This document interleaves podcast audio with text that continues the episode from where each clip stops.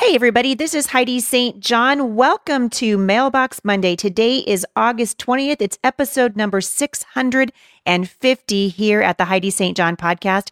Today, I'm going to be answering two questions from listeners that both kind of have to go hand in hand in the same topic. We're going to be talking about uh, the assembly bill in California that was just passed and is now moving on to uh, the desk of, well, next is actually the assembly and then the desk of Governor Jerry Brown in California. That's Assembly Bill 2943 and a couple other things that kind of go right along with it.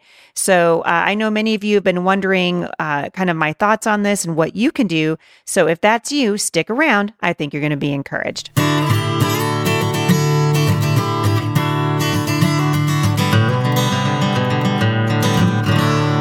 So there have been several things happening here. First of all, uh, we're we're close to the end of summer now. I know a lot of you have already started back to homeschool and sent your kids back to school, and my mailbox is filling up with questions about uh, organization and back to school and how do we keep our kids engaged in the Word and ourselves engaged, even though our lives are kind of picking up steam because the school year is starting to kick in, and uh, and so there's a lot of things that that I'm getting questions about. But the main things, and this seems to be happening over and over again, continue to go back to uh, the issue of the transgender homosexual agenda that's being pushed onto particularly the Christian community. So right now, I want to. I'll start out by talking about Assembly Bill 2943. Many of you have emailed me about this and Facebook messaged me and and tried to contact me on Instagram. Uh, in the as we kind of move forward, the easiest way to get a hold of me, particularly when it comes to the podcast, is just to email me. You can email me anytime, podcast at thebusymom.com. I love to hear from you guys. I love to hear what's going on in your areas and in your families and how we can pray for you here. And I know many of you listening in the state of California are frustrated right now because it appears that California is poised to pass what can only be described as a draconian bill that basically is going to directly attack the religious freedom of believers. And it's time for Christians to take a stand. If the bill passes, uh, we're really going to be asked to choose to obey God rather than man. I saw a, an article in the Christian Post uh, that actually came out this past Friday called California Christians Prepare for Civil Disobedience. I'm going to quote uh, from that uh, for just a minute here. In an August 16th email, Greg Burt, the director of capital engagement, California Family Council, explained the significance of Assembly Bill 2943, which was previously dubbed the Must Stay Gay Bill. He wrote With Thursday's Senate vote, elected leaders told churches and those with biblical beliefs about gender and sexual orientation that advocating for their views could get them sued. He continued, This bill attacks the freedom of Christians to find the services and resources from counselors, schools, and faith based organizations that help them live out their biblical convictions regarding sexual behavior and gender identity. Shouldn't these people have the freedom to find true joy by embracing and living out their faith without government persecution? The potential impact of this bill should not be downplayed. As Burt noted without hyperbole, the implications of Assembly Bill 2943 are staggering. Legal experts confirm that by targeting financial transactions, Assembly Bill 2943 threatens religious nonprofits, churches, and pastors who provide paid resources to help people practice their faith. My brothers and sisters in California, should this bill become law, your choice is simple. Say yes to the will of God and no to the will of man. The bad news is that Assembly Bill 2943 is on its way to becoming law. So how in the world did we get to this place in America? Well, you guys know we I've been talking about this for a couple of years here uh, at the podcast. The moment we decided as a nation, uh, when the Supreme Court legalized what God said is is sin, we began a slow but steady erosion of morality in this nation. And we, we're seeing it now as it as it's directly impacting the Christian community. And the good news is we get to be salt and light right? So there is good news because I think church leaders who have previously sat on the sidelines are going to now get directly involved because they have to. I've been saying for quite a while here, we need to get off the bench. This should matter to you. It should matter that uh, we are not being allowed to speak the truth in love. Something recently uh, that I, I noticed happen, and I spoke about this with uh, the launch team for Prayers for the Battlefield Uh, we've been talking about the community that is giving, uh, the gay community, formerly gay community, that has been giving firsthand uh, testimony of God's healing in their lives. And what the state of California is saying is, we don't want to hear about your healing. We only we want you to stay in in uh, in sin. We want you to stay broken. We want you to stay uh, frustrated. And they're basically making it illegal for Christians to to uh, step up and say, God would heal you. There's healing and hope for you. The California legislators continue their march of oppression, all in the name of saving people from the alleged harm of so called conversion therapy. And they call it conversion therapy, meaning, you know, we're going to convert from this way to that way. And they have done so despite hearing firsthand testimonies of transformed lives, despite peer reviewed scientific evidence that change is possible, and despite the fact that such quote therapy is completely voluntary and non compelled. Still, California lawmakers are proclaiming no, you must stay gay or trans, and we will not allow you to explore the possibility of change. When did this happen? In the United States, this is nothing less than governmental tyranny, nothing less than an abuse of elected power, nothing less than an unholy mandate against the holy claims of God. So the question, as the Christian Post uh, says it, is: Are are you going to sit back and take it, or will you rise up with all respect for your government and say, if people want help, we will supply it. We will practice our faith. We will not deny the life changing power of the gospel to anyone. Uh, this is this is a big deal. And uh, I'm going to be praying for my friends who live in California. I have a lot of uh, friends who are in ministry there. Many of them are frustrated by this. I'm going to continue just a quote from the Christian Post because it, this was such a, uh, a hard hitting article. I thought they hit the nail on the head. They said, Stop for a moment and look at these smiling faces. So there's a picture of, of uh, Jeff and David and April and some other people who uh, give testimonies about their freedom from, uh, through Jesus and their healing from homosexuality. Some struggle with unwanted same sex attractions for years. Some were out and proud homosexuals. Some identified as transgendered. Others had their own unique story of sexual brokenness or addiction. And yet, every single one of them testifies to the radical change through the gospel and godly counsel. And under Assembly Bill 2943, every one of them would be denied such godly help. This is unreal. Are we gonna, are we going to take this sitting down? If you get sued for doing what's right, so be it. If you get arrested, so be it. Great is your reward in heaven. Our brothers and sisters around the world are being exiled or stoned or burned alive or imprisoned or kidnapped for their faith. Surely we can take a little opposition for our faith here in the United States.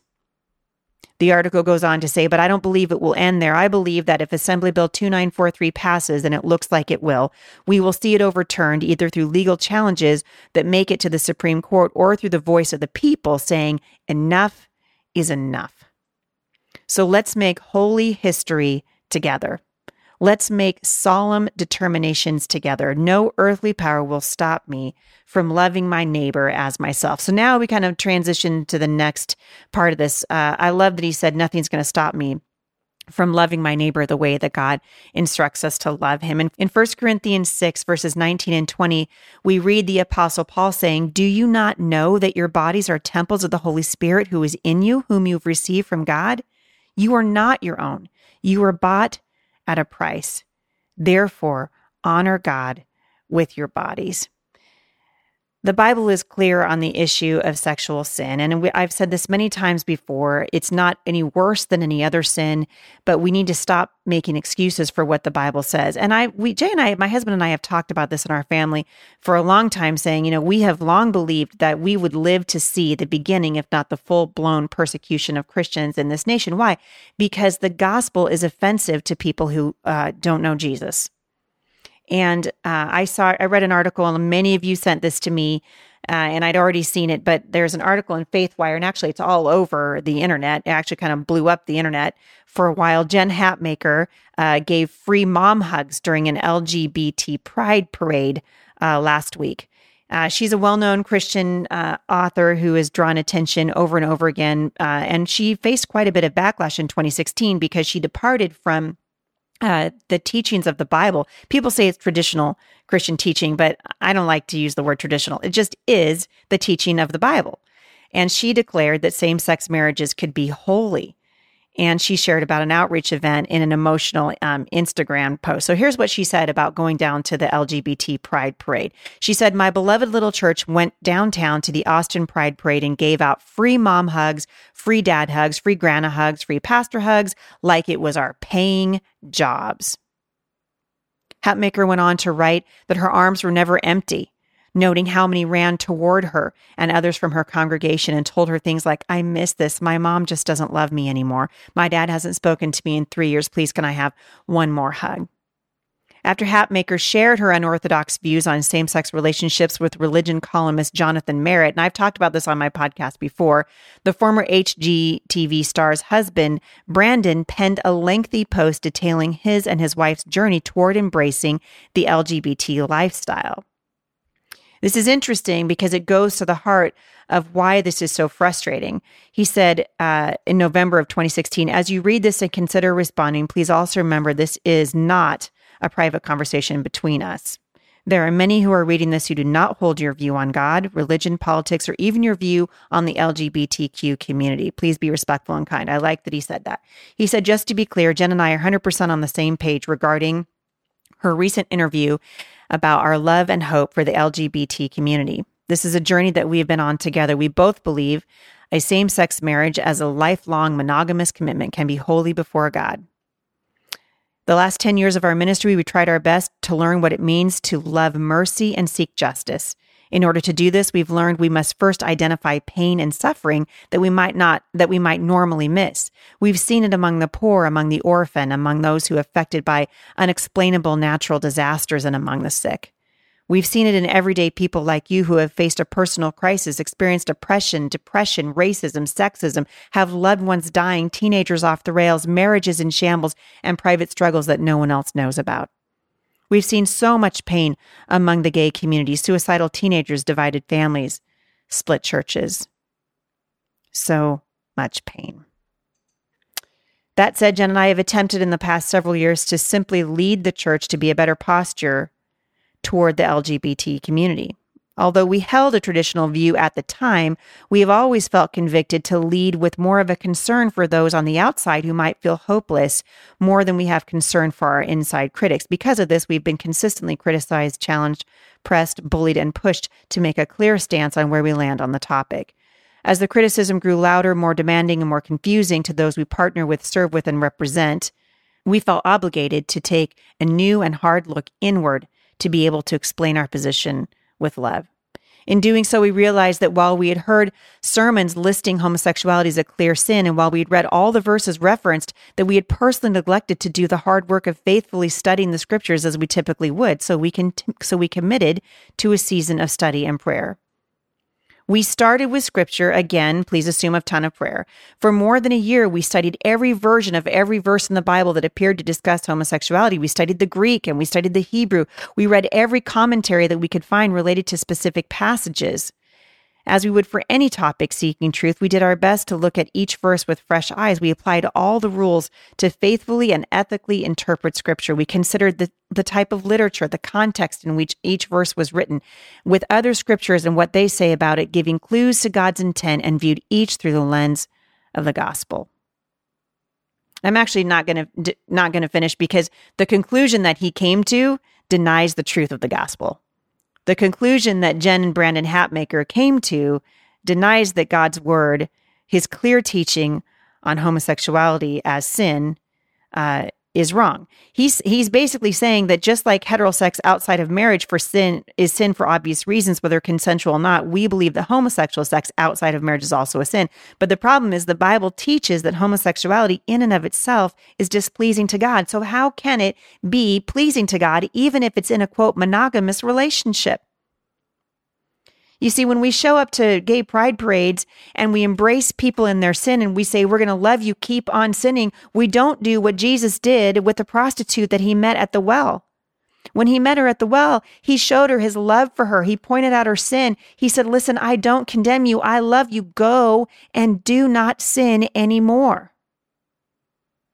And just like this, uh, what we're seeing happen in California right now, what we're seeing happen is Christians who are denying the truth of God's word. They're sacrificing the truth of God's word on the altar of a misguided compassion. You see, love without truth is not love at all.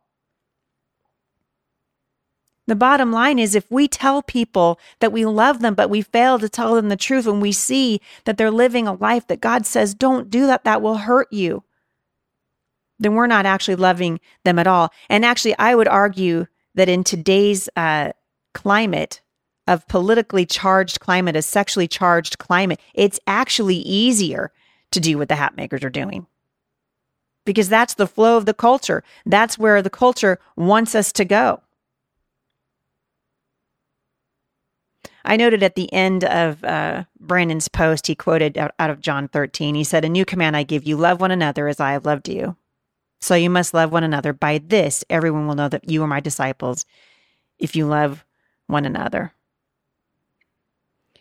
And I would say, absolutely, I agree. God has called us to love, but he also told us to speak the truth in love. Jesus did that. Jesus came and spoke the truth in love. He said that the wages of sin were death. Jesus said that the road that leads to life is narrow and few find it. And I guess a lot of people would consider that to be unloving. But as believers, we have to know that God will hold us accountable for our words. So, yes, go to a, great, a gay pride parade and love the people, but don't love them and refuse to tell them the truth because that's actually not love at all. Several of you have sent me emails this week, frustrated. I got one in particular uh, from a girl named Amanda who was saying that she was frustrated. And she said, Heidi, I might get a little bit emotional with this email, but I'm so upset that several great women I consider Christians are putting women on their podcasts who are false teachers in Christ. One recently had a woman who is a gay preacher at a New Age church in California, which is now the norm. She said, It is so shocking to watch this go on in society. Something I've always struggled with is wanting everyone to feel included and not hurt, right? That's kind of the, I mean, really, that's a heart of compassion. I think that that's uh, Jesus in us, right? I mean, if you want someone to struggle and you want someone to feel not included and you don't care if they hurt, something's wrong with you. But to sacrifice truth on the altar of mercy, I'm not helping anyone. She goes on to say, But now I have a six year old and a five month old who need me. They are my platform. With that being said, how do I continue to develop my girls to have discernment? How do I tell my children how to love and still tell the truth? And here's what you do, mom and dad you show them how to do it with your life. It's so wrong when we when we uh, sacrifice truth on the altar of mercy, and also conversely, the opposite is also wrong. Yelling at people, not being loving, also wrong. We've been called to speak the truth in love. If you see someone who's hurting, your heart should break for them. And we know that the answer is to live out a life that pleases God. You know, uh, you know what changes lives, right? It's the gospel. It's the truth. The Bible says that you will know the truth and the truth will set you free. That's what's so terribly upsetting about what's happening in California right now. They're basically saying you can't say the truth anymore. And we're going to see a lot more people continue to live in bondage because of it. We have a lot to pray for in this nation right now, not the least of which is a rise of false teachers in the church and in the Christian community at large right now. And my prayer, and I'm going to end this podcast today because I don't have time to go through all of the emails uh, that came at me this week on this particular subject. But I, but I want you to uh, believe with me that God is listening, and that He will give you the right words in the right time.